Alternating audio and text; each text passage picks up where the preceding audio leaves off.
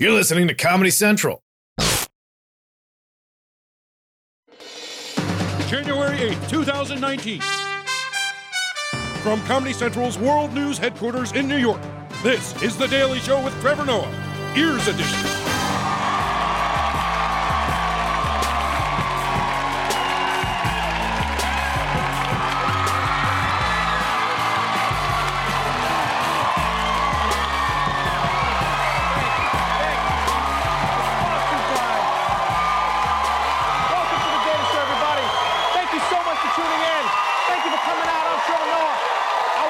Tonight, Marc Mauer, is here.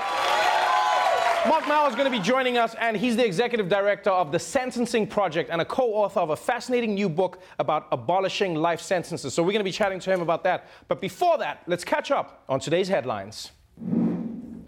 Allergies. They affect the lives of many bitch-ass Americans. But according to a new study, the most common affliction is hypochondria. Surprising results from a new scientific survey of more than 40,000 Americans. The study finds that while nearly one in five people said they had a food allergy, only about 10% of Americans actually have symptoms that suggest a real allergy. The data suggests that while 50 million Americans think they have food allergies, only about 26 million actually do. I knew it! Half of Americans who think they have allergies aren't allergic to anything. Yeah, the only thing you gluten free mother are allergic to is a good time. That's all it is. I'm allergic to gluten. I'm allergic to gluten. And don't get me wrong, I'm not blaming Americans. I'm blaming the doctors who overdiagnose them. Yeah, I was told I'm allergic to bees, and I know it's not true because I eat bees every day, and I'm fine. But seriously, in Africa, like food allergies aren't a thing. And I know you're thinking, oh, that's because in Africa you don't have food. No, we have food. Racist. It's just that rashes are impossible to detect when you already have Ebola. Moving on, here's some more health news. A new federal rule requires every hospital across the nation to post standard charges online for every item and every service they provide. In the past, some hospitals have posted only small lists or they've asked patients to contact their healthcare provider for pricing. But you can see here, look at this long list. Now a requirement for every hospital, and they'll have to update the list at least once a year. Yes, yes, yes, and yes. Finally, American hospitals now have to tell you their prices in advance, which is a huge improvement. Hospitals are the only places that can surprise you with prices. You go in, you get the surgery, then three weeks later, you get the bill for a price of your car. Like, imagine if you ordered Chipotle and the next month you get a bill for $80,000. You'd be like, what? If I'd known that, I wouldn't have gotten extra guacamole. What the hell? Like, I'm serious. I really hope this is the first step to getting America's healthcare costs under control. Because when I first got to the US, I had to have surgery on my appendix, right? And then after I saw the bill that came, I was like, you guys should have let me die. like, at that price, I could have sent myself to medical school and then learned how to take out my own appendix, charge myself $80,000, and I'd be rich. This is a step forward. Moving on, this week, is the Consumer Electronics Show in Las Vegas, CES. It's where tech companies showcase the latest in futuristic nightmares. And this year hasn't disappointed. While the Consumer Electronics Show is set to take Las Vegas by storm this morning, one computerized companion won't be there. Take a look at the moment a self driving Tesla Model S mows down a robot in the street. This promobot's damage will prevent him from appearing in this year's show. Oh, wow. A self driving car mowed down a robot pedestrian. and you know what's funny about this? Is that as humans, we're so narcissistic. We always assume that when the robot apocalypse comes, the robots will be coming after us. We've never once considered that robots probably hate each other just as much as we do. Yeah, that car probably saw the robot and was like, hey, Wally, kill yourself. Your mama was a Roomba. also, is it just me or does that robot look like it was trying to get hit by the car? Because what is the robot doing in the middle of the road? It's probably got some insurance scam going, you know? Like the robot is just like, oh, ow, ow, got me. Gonna show up to court in a neck brace like, I've been unable to work and support my wife and three toasters. All right, let's move on to our top story. As you probably know by now, President Trump gave a nationally televised primetime speech tonight about the government shutdown. But we are taping this show before Trump's speech airs. So, as I'm speaking right now, I don't know anything about the speech. You see, I am from the past. and from the past, I'm going to make a prediction about Trump's speech. I predict he's going to say that America needs the wall because there are Guatemalan drug dealing Mexican Muslim terrorists trying to sneak into America to dance on rooftops with Alexandria Ocasio Cortez. Not good, folks. Not good. I would also like to predict the color of spray tan that the president will choose to wear for the occasion. You see, because it's winter, because it's winter, these are not penises, these are noses. There are no, this is a nose. Everyone's like, is that a penis? I'm looking at a chart of penises. You see, because it's winter, he doesn't want to go too dark, right, over here. But because it's a formal event, he'll need something with color. So I don't think he'll go uh, with, with something this pale. So I'm going to go with old traffic cone. I think that's what he's going to go with on this occasion. So if you're watching the show right now, check out our Twitter for the results. Anyway, we'll dig into the president's speech and the Democrats' response tomorrow, unless something funnier happens. But right now, with the shutdown stuck in a stalemate, the phrase that everyone has been talking about is national emergency. The president has warned he might declare a national emergency going around Congress to get his border wall built. President Trump is prepared to do what's necessary. We have a national crisis. We can call a national emergency because of the security of our country. Absolutely. No, we can do it. I haven't done it. I may do it. I may do it. Isn't it comforting to have a president who always sounds like a guy on a ledge? I'll do it, man. Don't come any closer. I'll do it. I'll do it. All I wanted was a wall, man. Nobody listened, man. I'll do it. But that's right. Trump has claimed that as president, he can declare illegal immigration as a national emergency. And then he wouldn't need congressional approval to build the wall. He could just do it himself right? Well, not himself, himself. I mean, he's never done manual labor in his life. I mean, like, I bet if he tried to build the wall, that would be a disaster. He'd be like, and what's this again? They'd be like, that's a brick, Mr. President. Like, do I eat it? Uh, Mr. President, didn't you work in construction your whole life? Be like, I only talked to the guys with the weird hats, and they made the buildings go high, high. Like, Trump doesn't do anything for himself. He doesn't, though. He's probably never even jacked himself off. Like, yeah. he just calls in the butler. He's like, Shall we begin with the lotion, sir? no, Jeeves. I think we'll go dry today. Very good, sir. Shall I fantasize for you as well, sir? Yes, Jeeves. Let's go with two girls kissing. Very hot, sir. Very hot. And look, it's not like other presidents haven't declared national emergencies before, all right? They've done it for lots of things. Uh, for instance, President Carter declared a national emergency during the Iranian hostage crisis in order to put sanctions on Iran. Right? President Obama declared a, an emergency during swine flu to help hospitals respond more effectively. And President Bush declared an emergency when Friends went off the air. He was like, America needs to know if Joey finds love. Sir, they're making a Joey spinoff. Oh, thank God, emergency over. so presidents declare national emergencies all the time. What they don't do is declare an emergency just to win a policy fight with Congress. So the question we need to answer is Is Trump even allowed to do this? Can President Trump declare a national emergency to build the border wall with Mexico? In a word, yes. What is actually considered a national emergency?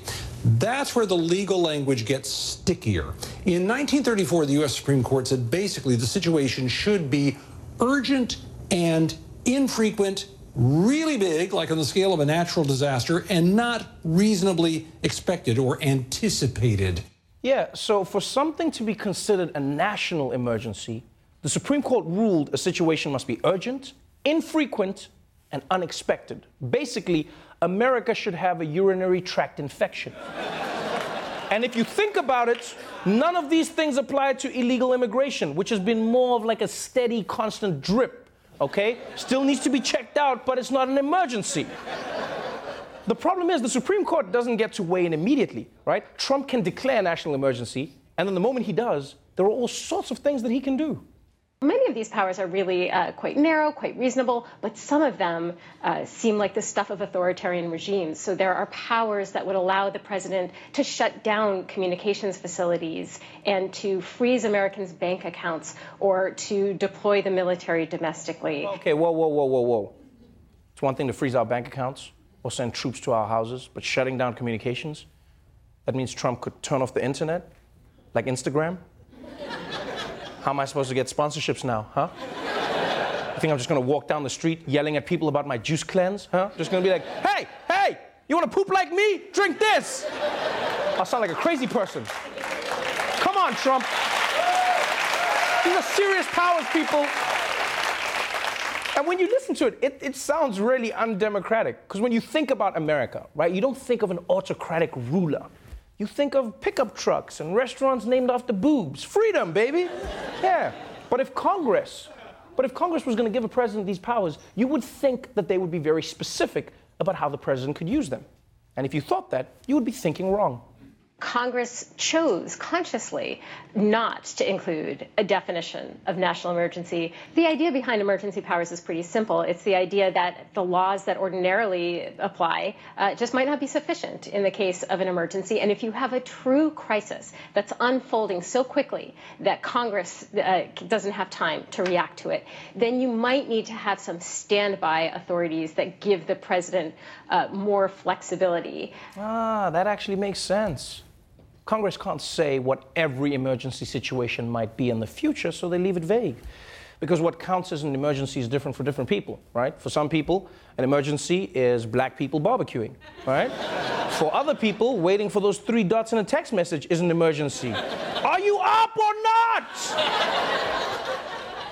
So Congress left it open to interpretation because they assumed the president would be somebody responsible and trustworthy and party trained. They didn't think there'd be a President Trump, which is why they left such a big loophole. Which goes back to what we've been saying about Trump for a very long time. He's basically the blacklight on American democracy, right?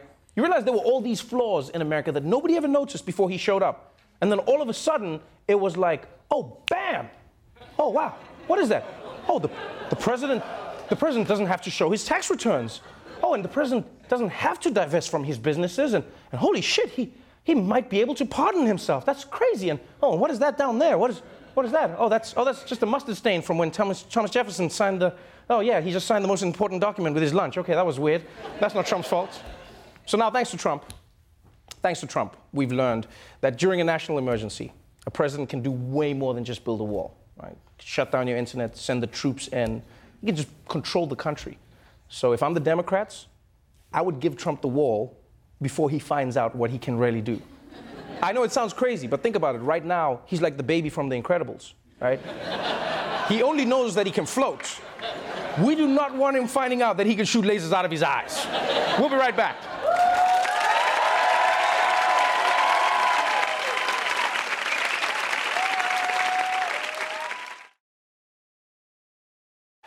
Welcome back to the Daily Show. My guest tonight is the executive director of the Sentencing Project, one of the United States' leading criminal justice reform organizations, and co author of the new book, The Meaning of Life The Case for Abolishing Life Sentences. Please welcome Marc Mauer.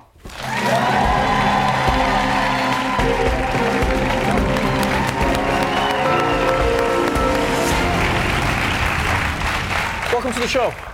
Thanks, great to be here. You are considered by many to be the leading expert on sentencing policy uh, and the criminal justice system in America. This book, The Meaning of Life, uh, specifically tackles abolishing life sentences. Big question is why? Well, two reasons mainly. Uh, as we have a movement to end mass incarceration now, which is very encouraging, in far too many cases, I think people believe if we just had some more drug treatment programs, that would take care of the problem. The problem is much deeper than that. In terms of sentencing, one of every seven people in American prisons today is serving a life sentence 206,000 people. So we can't end mass incarceration unless we do something about excessive sentences. Right. It's also a public safety problem, and life sentences actually are counterproductive for public safety. The one thing we know about involvement in crime is that people age out of crime. Fifth, uh, mid-teen years, late teen years, early 20s, that's a high risk time crime rates go up in that age group, but they rapidly come down. So by the late 20s, 30s, 40s, certainly 50s and 60s, the risk of involvement for criminal activity is much diminished. So if we have people in their 50s, 60s, and 70s, we're not preventing very much crime while they're in prison, but we're spending enormous resources to do so. But, but now, some people.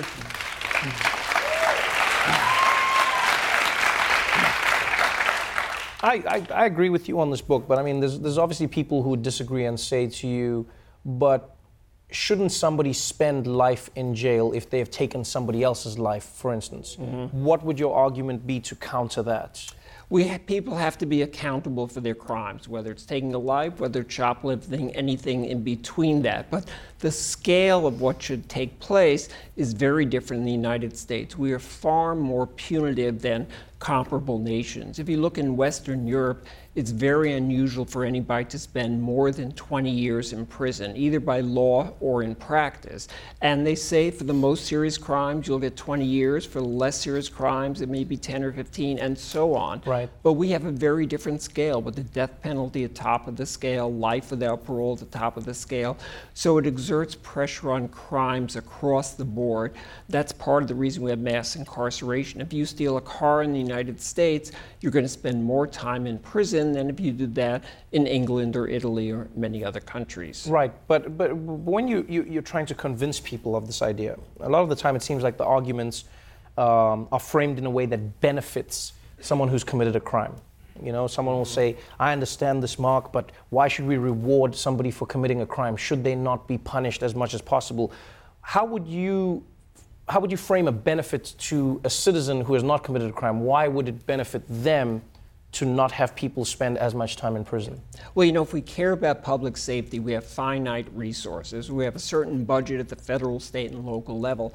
How do we want to spend that budget? Now, normally it costs about $30,000 a year to keep someone in prison. When people are aging, it can be 60,000 more than that. So we have to think, do we want to spend money on aging people in prison. Sometimes they're in wheelchairs, incapacitated.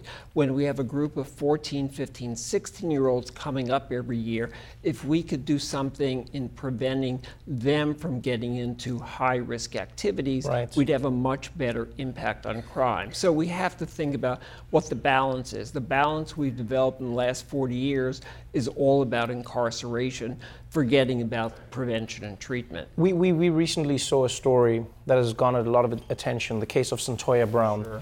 And she was granted clemency by the governor who's outgoing. And this was a story of a young girl who was um, picked up by a man as basically a sex slave. And, you know, she fought for her life and says in her defense she killed the man. And now this became the big story. And people said she had to spend the rest of her life in prison as a child. Right. And after she was granted clemency, the question then became is this something that America needs to do for everybody? Mm-hmm. Do you think America is moving in the right direction? Slowly but surely, we're moving in that direction. You know, we saw in Congress passing legislation, the First Step Act, just a few weeks ago. Uh, it's not going to end mass incarceration, but it reduces the use of mandatory sentencing for drug crimes. It'll have some modest effect on reducing the number of people in prison overall. So it's a beginning. It's a first step, as it's called. We need a second, third, and fourth step if we really want to have an impact. But after four decades of rising prison populations, we're beginning to see some reduction, a little more rational development of policy now. And then what do you think the US does for those people who are let out and then repeat a crime? Well, we have to look at what we're doing to help people refrain from getting involved in crime. You know, the movement for reentry, people coming home from prison, liberals and conservatives alike have embraced this idea that people coming out of prison should have the skills, should have the resources, the support they need so they don't have to go back in prison. But the resources we're putting into it is just a fraction of what's needed. Uh, you have to remember when people go to prison at the age of 30, far too many cases. It's been a very dysfunctional uh, lifestyle they've had, family, community problems, and the like. That doesn't change overnight. So we have to be much more serious about reducing time people spend in prison and focusing on that reentry back to the community. Your book is amazing. Thank you so much for being on the Thanks show. Thanks so much for having me. Pleasure having you. The Meaning of Life, a really fantastic read, is available now. Marc now, everybody. Thank you so much.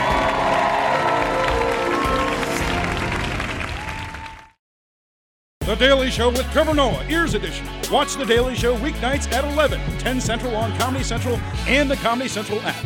Watch full episodes and videos at thedailyshow.com. Follow us on Facebook, Twitter, and Instagram, and subscribe to The Daily Show on YouTube for exclusive content and more. This has been a Comedy Central podcast.